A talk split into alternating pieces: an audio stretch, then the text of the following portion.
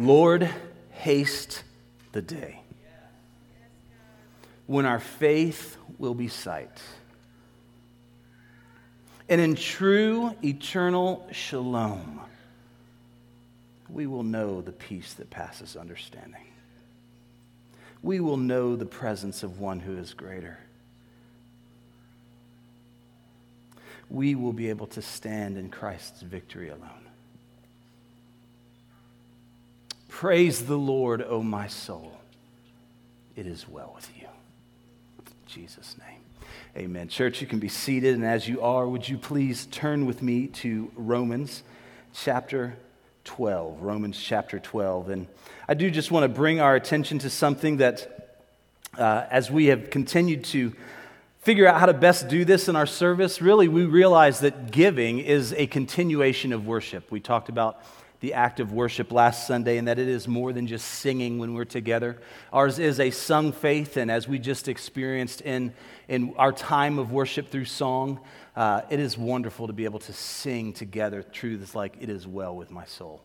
But it's also good for us to realize that giving and our generosity is a part of our worship to the Lord as well. And giving generously helps us to do something. It helps us to avoid something of this world. It helps us avoid being so attached to this world that we end up forgetting something about our true created purpose.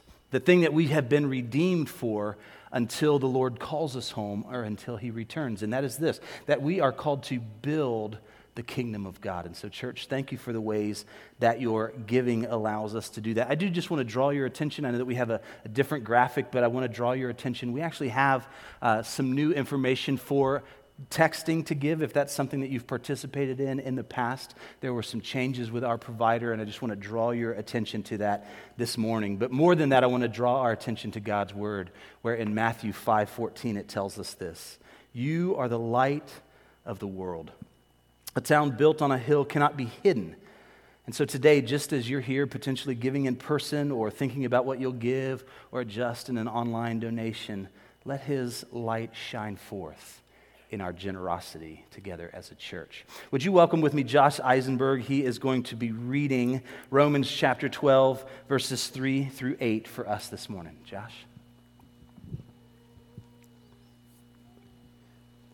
For by the grace given to me, I say to everyone among you, not to think of himself more highly than he ought to think, but to think with sober judgment, each according to the measure of faith that God has assigned. For as in one body we have many members, and the members do not all have the same function, so we, though many, are one body in Christ, and individually members one of another. Having gifts that differ according to the grace given to us, let us use them. If prophecy, in proportion to our faith is service in our serving, the one who teaches in teaching, the one who exhorts in exhortation, the one who contributes in generosity, the one who leads with zeal, the one who does acts of mercy with cheerfulness.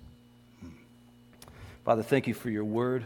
Holy Spirit, we pray that you would help to open our eyes to see, our ears to hear, and bring light to our lives through your word today. In Jesus' name, amen. Amen. Well, thank you, Josh. Today, we are going to see that transformed thinking is rightly thinking about ourselves, others, and the gifts of grace. Transformed thinking is rightly thinking about ourselves, others, and the gifts of grace. And that, that sentence really provides a bit of what our outline is going to be today as we break down Romans chapter 12, verses 3 through 8 together. And so I just want to realize that transformed thinking is rightly thinking. It's rightly thinking about a few different things. And so last Sunday, if you were with us, thank you for being with us. We primarily focused on how the mercies of God lay a foundation for the renewal of our heart. The thing that drives or motivates or, or, or kind of brings, brings life to our outward actions. And there was an intentional focus on the direct connection between what we believe and how it is that we live. Today, there's a component of ourselves that Paul addresses, and it's inwardly again, but it has this outward expression in the way that it brings a change about in our lives. There's this transformation that Paul is going to say is going to happen through this process of renewal. So last week it was in our hearts, and this week there is a focus on our minds. And we recognize that there's this total being transformation that God wants to bring about in the lives of his followers. Every part of us, he wants to bring under his lordship. It's this, it's all of us. It's not just our heart. We talked about that last week, that there are some that my concern would be they have laid their heart on the altar and the rest of them hasn't necessarily followed and surrendered to who God is. And today we realize the kind of the extent to which God wants to transform our lives. He's going to do so through our heart, the renewal of our heart. He's also going to do so through the transformation of our minds. And as I've been studying, I've thought about why the mind is so critical to some form of transformation.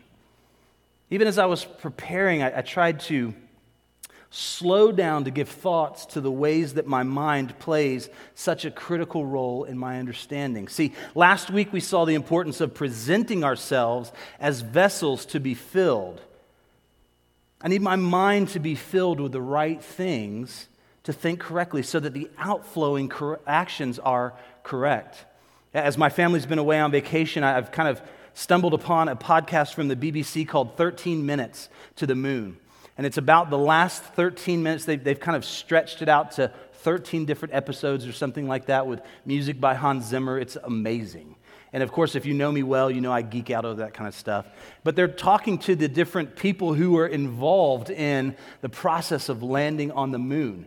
And in so doing, they've talked to some of the computer programmers who were talking about this original kind of crude language. And they said there was simply this there was this noun and verb component to it, like, I need this, so do this with it. I need this, so do this with it. And it seemed like it was very crude and rudimentary at the time. And you realize, like, it's kind of an unfair comparison to say that in our phones there's more computing technology than what it was that landed men on the moon. And that's true, but our phones couldn't land men on the moon because it needed this type of very simple process for those moments as they were landing.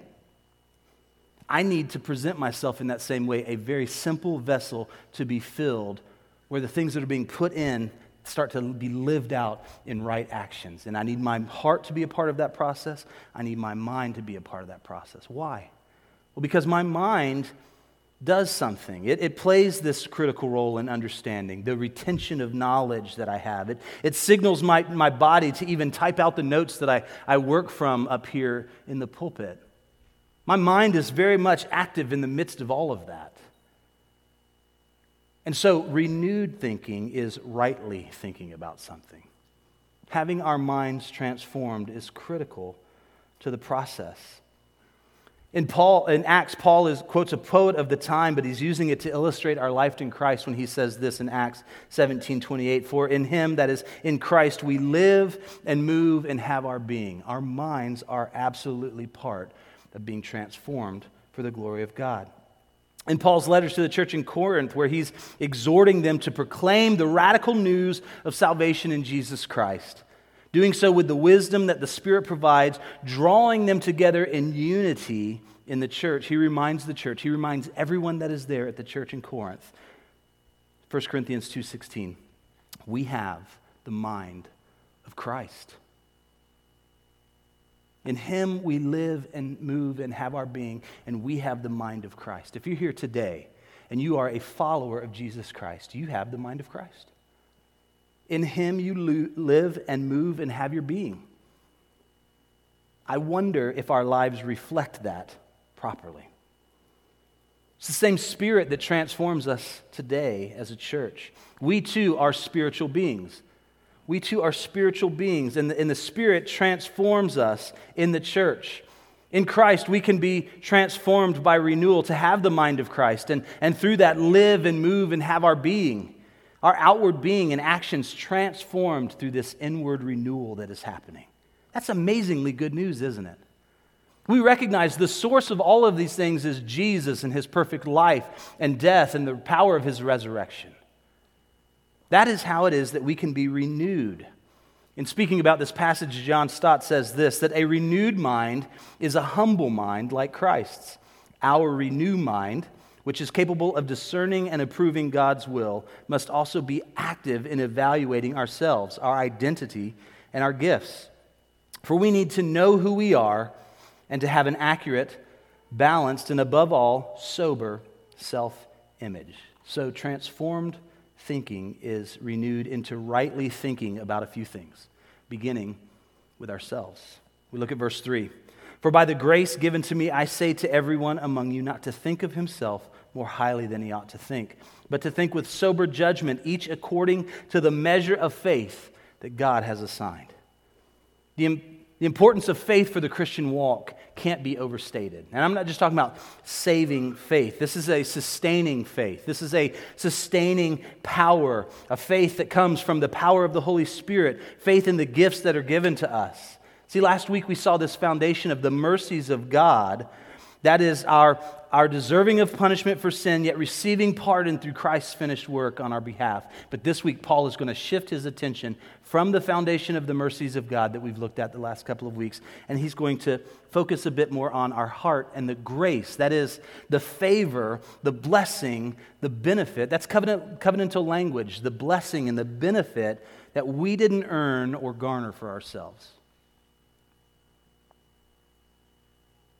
The grace that is poured out on us, the blessings, the benefit. Paul actually models for us what it looks like to operate in our opening point today if we stop and think about it long enough. He is operating in one of the gifts of grace that he is going to mention later in telling us to consider how it is that we think about ourselves and others in the gifts of grace. Have you ever thought about that? Paul is modeling something for us about the Christian life and what it looks like to live that out. Because in verse 3, he begins by saying, By the grace that's given to me.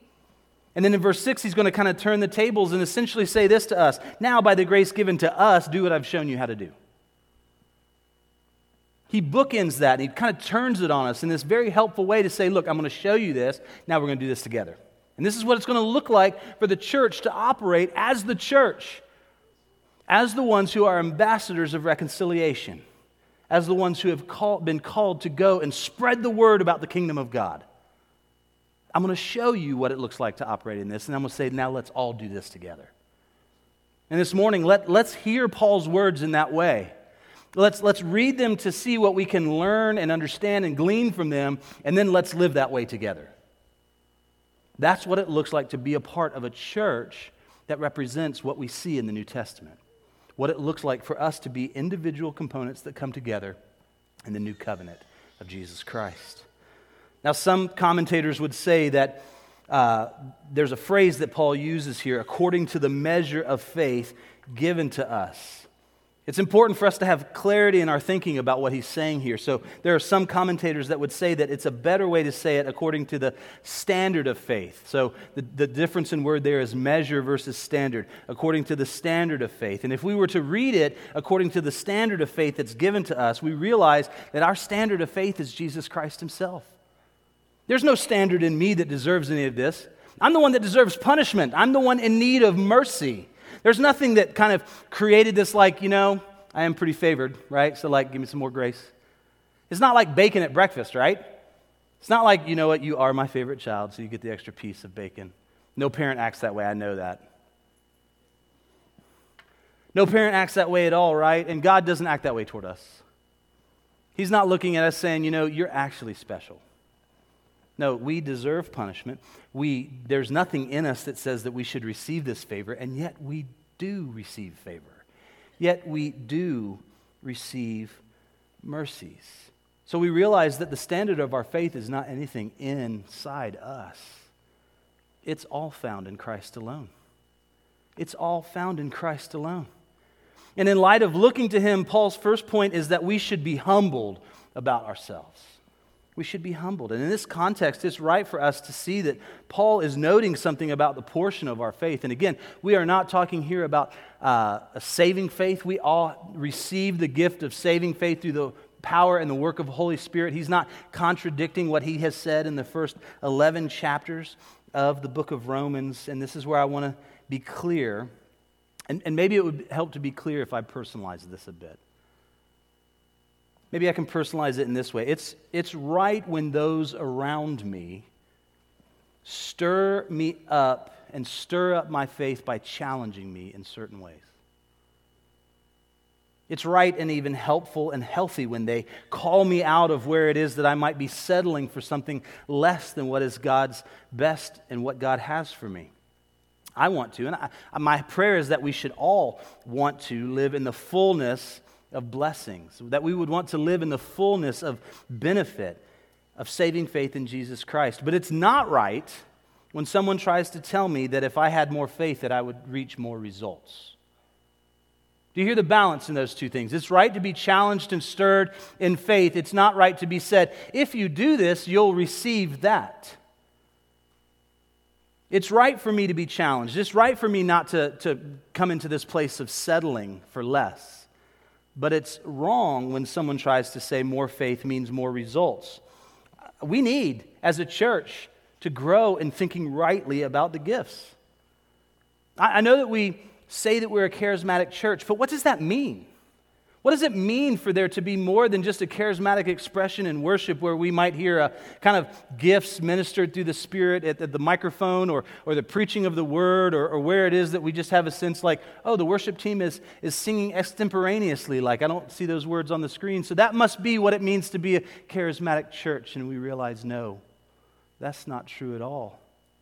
That's not true about the gathered church. And more than that, that's not true for us as individuals. And Paul wants to bring clarity to what it means for us to be led by the Spirit. And he starts by saying that we should be humbled in our thinking. We want to experience the unifying benefit to and for the church, but we also want to recognize the limitations that each gift has. So, more faith doesn't equal better results, and more faith certainly never means more glory for me as an individual. You know, he, he references something here. He says that we should be sobered in our thinking, that, that we shouldn't be intoxicated by our own thoughts on something. And isn't that just an interesting way to put it? Like, have you ever been at that place where you're like, you're thinking about something for some time and you're not really around anyone, and so maybe, maybe you're just giving this some thought, and then all of a sudden you kind of interact with someone, and all of a sudden it's like, oh, I never thought about that part. Well, maybe that's an example of what it means to be intoxicated by our own thoughts. Or, or maybe there's just an aspect of your personality that's just always gotten you by.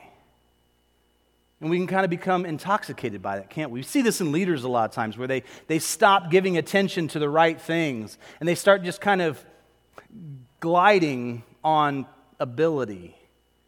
And then all of a sudden, some gaps start to show up, don't they? Unfortunately, it's a story that's all too prevalent today. Maybe, maybe there's something about your perspective where you've been, you've been giving thought to something and you're really just kind of one sided in your perspective. And then you, when you interact with somebody else, they bring a different perspective that, that actually helps to round out what it is that's going on. We see this relationally all the time, don't we? Where it's like, you have a perspective on what was going on when that person ghosted you on text or when they didn't return your phone call or, or why it was that it was the next day that they got back to you. And so you have this one sided perspective and you kind of come in like ready to go. And then you hear the other perspective and it's like, I should, I should probably not be ready to throw hands right now. I should probably put these away. Why? Because you became intoxicated in your own thinking. Paul does not want us to be a church filled with people intoxicated by their own thinking. Isn't that a gift that we have one another to, to not become that way? That we would be sobered in our thinking, that we would have a judgment that is sobered, but we would also operate as individuals who have a measure of faith that has been assigned to us, as the end of verse 3 says. See, the moment we're equating faith and results, we're operating outside of what Paul is bringing our attention to. Sober judgments, right thinking about ourselves. Now, each week, our, my, my notes go out, and anytime that somebody is preaching here, our notes go around to our pastoral team for feedback. And, and actually, this section got quite a bit of feedback this week.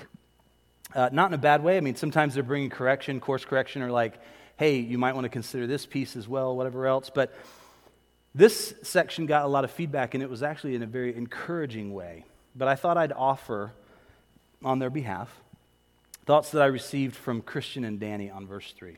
From Christian. Christian said this What matters is not the size of our faith, but the object of our faith. That is Jesus Christ alone. What matters is not the size of our faith, but the object of our faith. And Danny said this that right thinking is something that counteracts our pride as well as comparisons.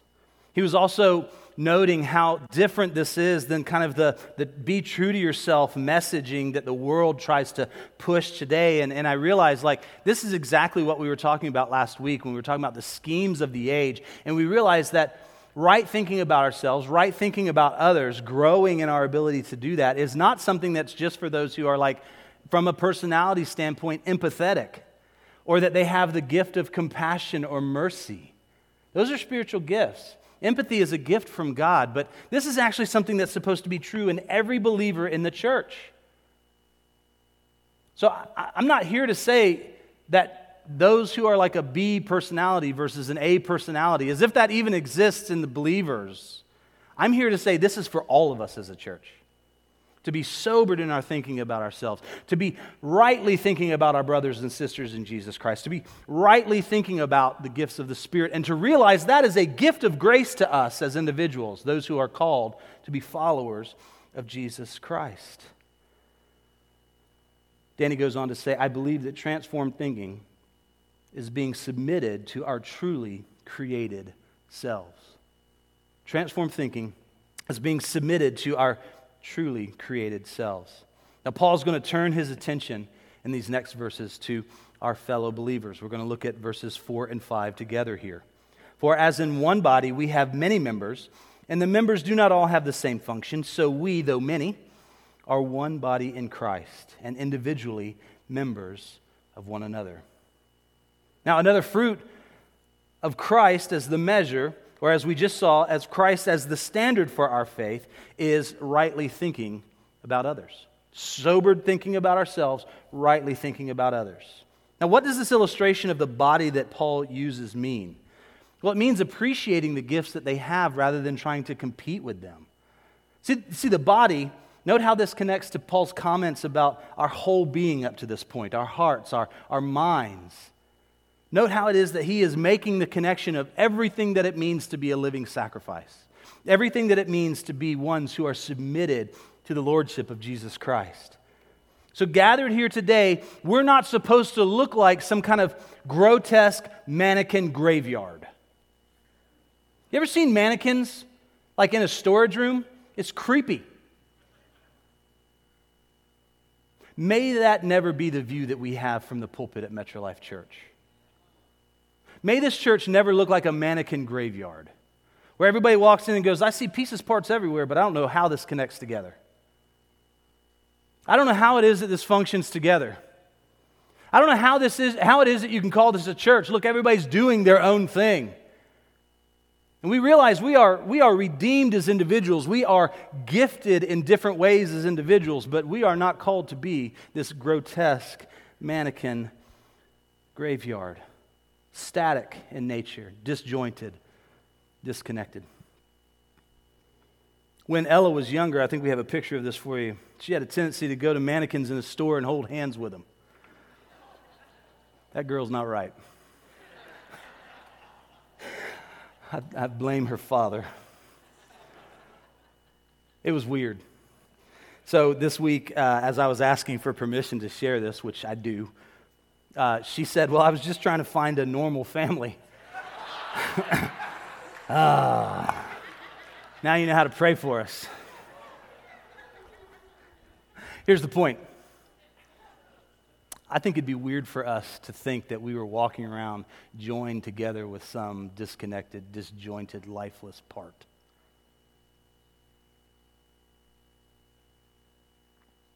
So, where are we doing that as a church? Where is it that God wants to breathe life through His Holy Spirit into Metro Life Church? Where is it that He wants to do that in you?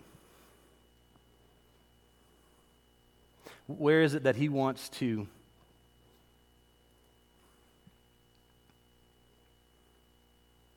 stir you up again? To see beyond the personality, to see beyond the natural abilities or the talents or whatever else, maybe even the training and the, and, and the good things that you've received, And He wants you to see where it is that you bring life to Metro Life Church. It's funny to think about a three year old Ella being connected to it, but it's sobering to think about a church that looks like a mannequin graveyard. And Paul wants to address that in the church universal and more specifically in Metro Life Church and even more specifically in me and in you today. Why is this important for us? See, we're, we're now being transformed in, in our thinking to realize that we are members of one another. We haven't just joined a club. We are members one of another. And the gifts of the Spirit breathe life into the church. And that's what Paul wants us to see. He wants to, us to see how it is that he, the Spirit breathes life into the church. So we're gathered to here today, individually redeemed pieces, each being transformed into the image of Christ by a renewed heart and mind, coming together to present what? To present a greater body. A greater body representing a greater kingdom. The bride of Christ is what we see in Scripture. Coming together to represent the bride of Christ. We need one another, church. We need one another. So, transformed thinking is rightly thinking about ourselves, about others, and lastly, today, about the gifts of grace. Rightly thinking about the gifts of grace. Verses 6 through 8 say this Having gifts that differ according to the grace given to us, let us use them. Why don't we just stop there for a second? Are you using the gifts of grace that have been given to you? Do you know what the gifts of grace are that have been given to you? Have you ever slowed down enough to just think rightly about this for yourself? Or more than that, ask the dangerous question of somebody else What gifts do you see operating in me? I think that would, I think that would lead to some tremendously healthy conversations for us as a church. Let's start having them. Let's learn what the gifts are just sitting around you right now. I'm tempted to just stop right now and just like ask five people around you, but we're not going to do that. My goal is never to, to scare or startle us into something, but I do want to call us to something as a church. I, I do want to be one who says, This is important for us. It's at the very core of who we are as a church that we would know the gifts that are operating in me, that we would know and recognize the gifts of the Spirit that are operating in one another. Can we even do this so boldly? Can we just call the gifts what they are? When we see somebody serving and they have the gift of service, can we just say, Thank you for using the gift of service that God has given you? Imagine how encouraging that would be to somebody. Imagine how that would speak life to that individual. While it's still called today, we're supposed to stir one another to good love and good works. Why don't we do that with biblical language and use the gifts of the Spirit to do so?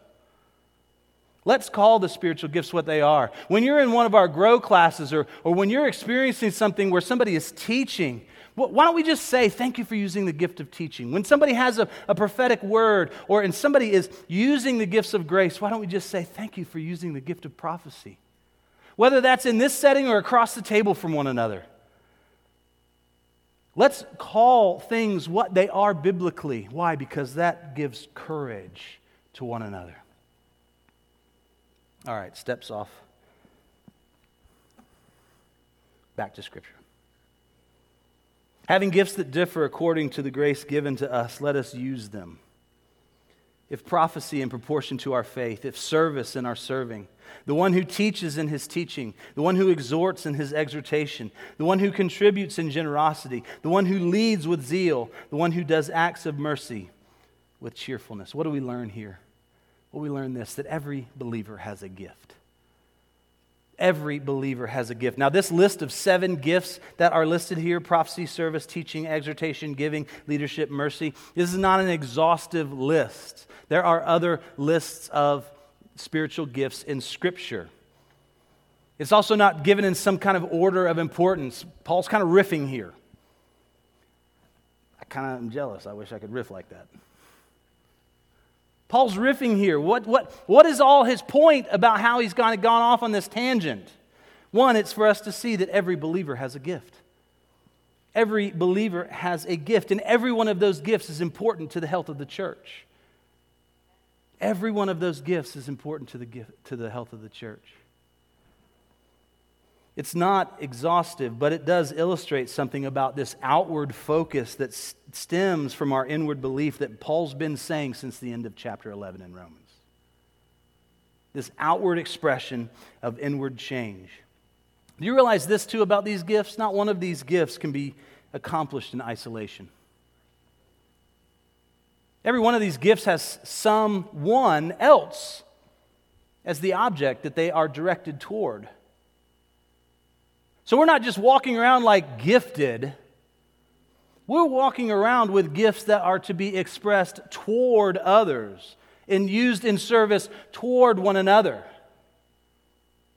So it might be wonderful to have the gift of prophecy, but if you're not operating in that gift, what are you doing?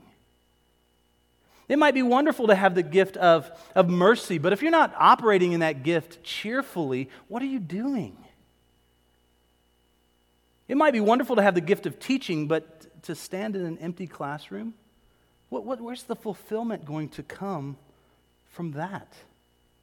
You realize these things cannot be accomplished in isolation. The other thing that Paul wants us to, to realize here is that the source of these gifts is God and His grace. This is a part of the blessing, this is a part of the benefit that comes to us through the grace of God, built on that foundation of mercy. Now, in Romans, we see that is God the Father. And in some of the lists that are given throughout Scripture, we see that in Ephesians, it is God the Son. In 1 Corinthians, it is God the Holy Spirit. And because these are gifts of grace, they do this they represent the entirety of the Trinity. God the Father, God the Son, God the Holy Spirit. They, uh, it's represented in the Trinity. So here's what we realize being envious of one another's gifts or boasting in a gift that we have, there, there's no place for that. There's no place for that. Why? Because this comes from the Trinity. These gifts of grace are completely sourced outside of us, and yet they're given to us according to the portion of our faith. That's why it's important for us to think rightly, in a renewed way about ourselves, in a sober way about ourselves, about others, even as we seek to use the gifts for God's glory.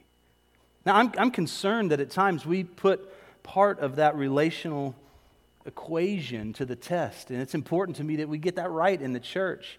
I'm not talking about the church universal, I'm talking about Metro Life Church. It's important to me that we get this right in the church. We want a grace from others at time. Have you ever considered this? We, there, there are times where we want a grace from others as it relates to the gifts that we're working to grow in or understand or, or maybe even step out in faith and operate in that we don't necessarily extend to others. Perhaps you've had that relationally with a spouse or with a sibling or with a good friend where you've, you've been in this place where it's like, I, I want a grace that I'm not willing to extend to you. Imagine how devastating that is in the church when that kind of relational equation is wrong as it relates to the spiritual gifts. Maybe we don't like their approach. Maybe we don't like their thoughts on the subjects or the way that they're doing something. Maybe their tone, their perspective, their personality. It's not saying that we can't help each other grow in the ways that we use the gifts of the Spirit, but that's not our starting point. Let's begin by recognizing that each gift comes with strengths and weaknesses. We are dependent on one another. There are even limitations to some of the gifts. We are completely dependent on one another. We are completely dependent on God. Let's make sure that we have the same understanding that Paul is laying out for us here that the, the gifts are from God the Father. They are distributed by the Holy Spirit, that they serve the church that Jesus laid his life down for. And since the Trinity is involved, don't take the gifts lightly. Don't take them flippantly as it relates to the ones that you may yourself not understand or have experienced personally. The gifts are to function together to form a healthy body that brings glory to God through its diversity, not in being the same. The gifts are, directed, are directly connected to our sustaining faith. They're a reminder of both our dependence on the Holy Spirit as the source for the gifts and the ways that God has created us to be used for his kingdom in very practical ways. Isn't that good news? You have a part to play in the building of the kingdom of God. Everyone necessary, everyone needed, everyone given the supply of grace that they need. It's wonderful. The gifts serve a purpose in the church. They build up and they bring together. They build up and they unify, is some of the language that we see in Scripture. It's not bringing glory to the individuals that are operating in those gifts, it is intended to serve one another and building up and to unify.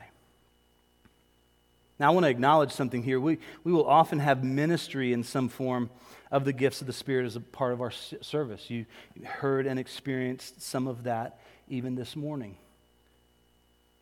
And you may wonder, like, well, what do you think about that, Chris? Well, I, I don't feel like that competes with the sermon at all. Whether that comes before the sermon or afterwards, I don't think that that competes with the sermon or the singing or the other elements in our service. They should be operating together. That they should be pointing to the same source and to the same kingdom. They should be operating in that way. I'll admit I've had some questions sometimes, like, you know, I work awfully hard on this sermon, and people with prophetic gifts, it seems like it's very spontaneous. I would love a spontaneous sermon. That's probably just my laziness. Oh well. I'm concerned about the idea that the gifts of the Spirit are limited to the things that we see or experience in a corporate setting, though. Spiritual gifts should be at the very center of our interactions anytime we're gathered, whether it's with another believer or out in the world. Spirit, let me just say that again. Spiritual gifts should be at the center of our interactions anytime we're gathered with another believer or out in the world. By the way, that's setting up next Sunday.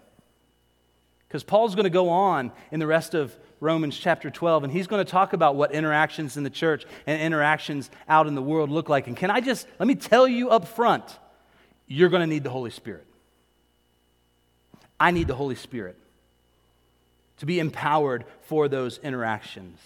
I say this because we have people, I believe this, we have people in this church that operate in spiritual gifts, but they don't recognize them as such. And can I just say, may that not be the case at Metro Life Church? May we explore and discover what the spiritual gifts are that are represented here in the church because I want us to recognize the source as well as the need that we have for spiritual gifts. Maybe I can illustrate this in this way using the gift of prophecy. I think we have people here in this church that are incredibly gifted prophetically. I've actually seen and experienced you operating in those ways in one on one settings, in counseling, in meals together or community groups. But, but you may discount that gift because, quote unquote, it doesn't happen Sunday at a microphone. It doesn't have to happen Sunday at a microphone to be a gift of the Spirit. I would actually say this it may have a more lasting impact if it doesn't operate that way. So let's call the gifts what they are and gifts of grace to us as a church. Let's see them stirred up beyond just this gathering on Sunday mornings. See, it, it, appears to me that the context of Romans is the gift of grace and the gifts of the Spirit at work in the everyday lives of the believers in the church. Certainly in 1 Corinthians, they're talking about the gathered church in, in a variety of ways. But Romans is talking about your everyday life, the mundane of Mondays. The moments on Thursdays in that meeting when everybody's eyes roll into the back of their head. You have the gifts of the Spirit that can be operating in those moments. That's a part of our witness. That's a part of our renewal and the transformation of our thinking. This week, as I've been preparing, I've been convicted of times that I'll say, and I, I mean it somewhat in jest, but I don't, that has not taken away the conviction I've experienced this week. I've said somewhat kind of jokingly, like, well, I'm not very prophetic. See, what, what am I doing there? I'm making a comparison to someone or something this idea or ideal that I have built up in my head. I actually do have a prophetic gift. It, it differs from others. But it's, it's a gift, and, and I've been convicted this week of downplaying that gifting to others. What's happening there? Well, my, I'm being sobered in my thinking. I'm realizing I'm representing something that actually grieves the Spirit that is the giver of those gifts. I'm downplaying it in a way that says, so it's okay for all of us to kind of downplay that.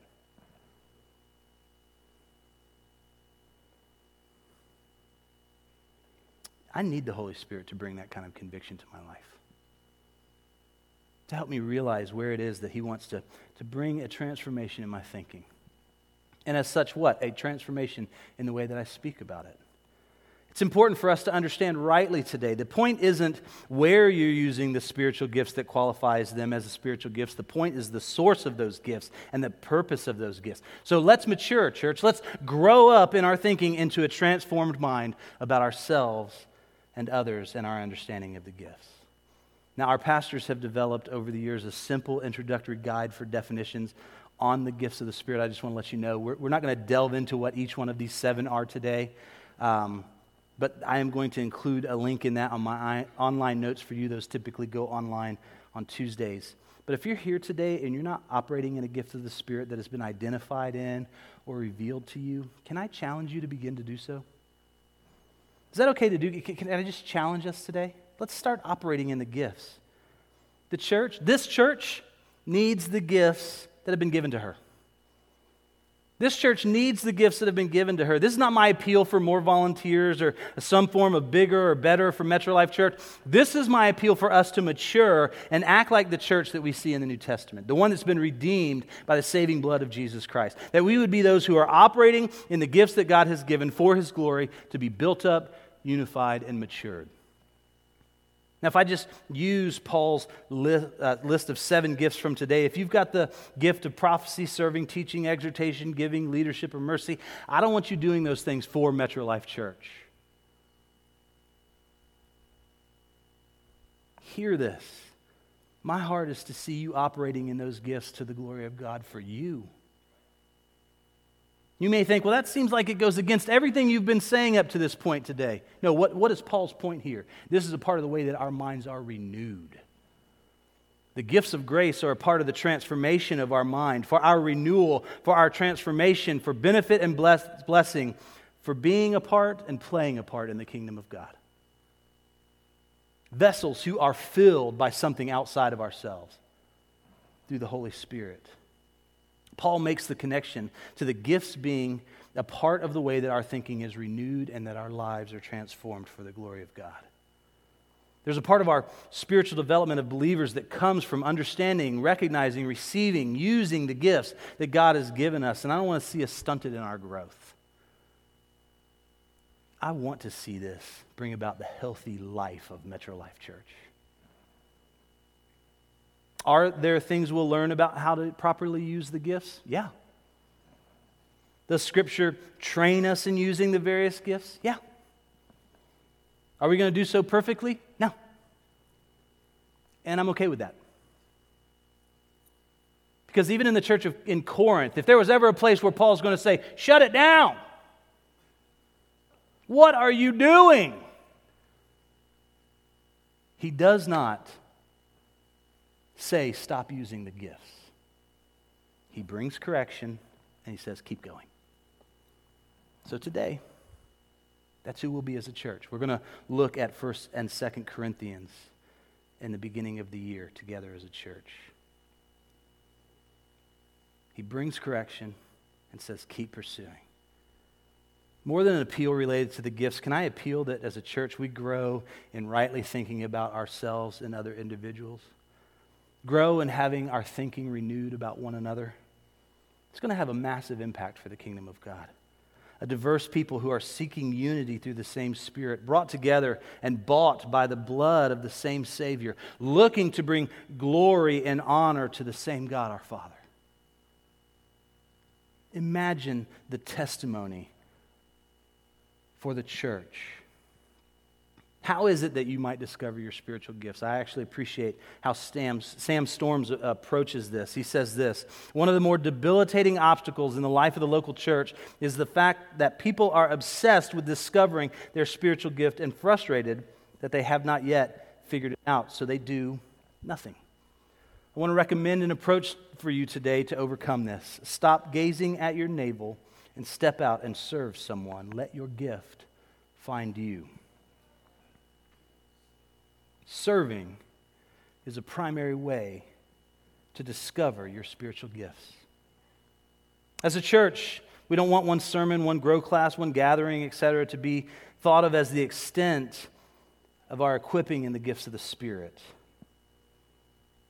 But can I remind you today that transformed thinking is rightly thinking about ourselves, others, and the gifts of grace? So we're going to keep pursuing this together, church both through sermons, through grow classes, through times together in community groups, through ways to be equipped. We're going to keep pursuing these things. But can I ask you this today in closing? How are we thinking today? How are we thinking today? Are we thinking rightly about ourselves according to the standard that we have learned in knowing Jesus Christ? Or are we thinking too highly of ourselves, comparing ourselves with others so that we look good?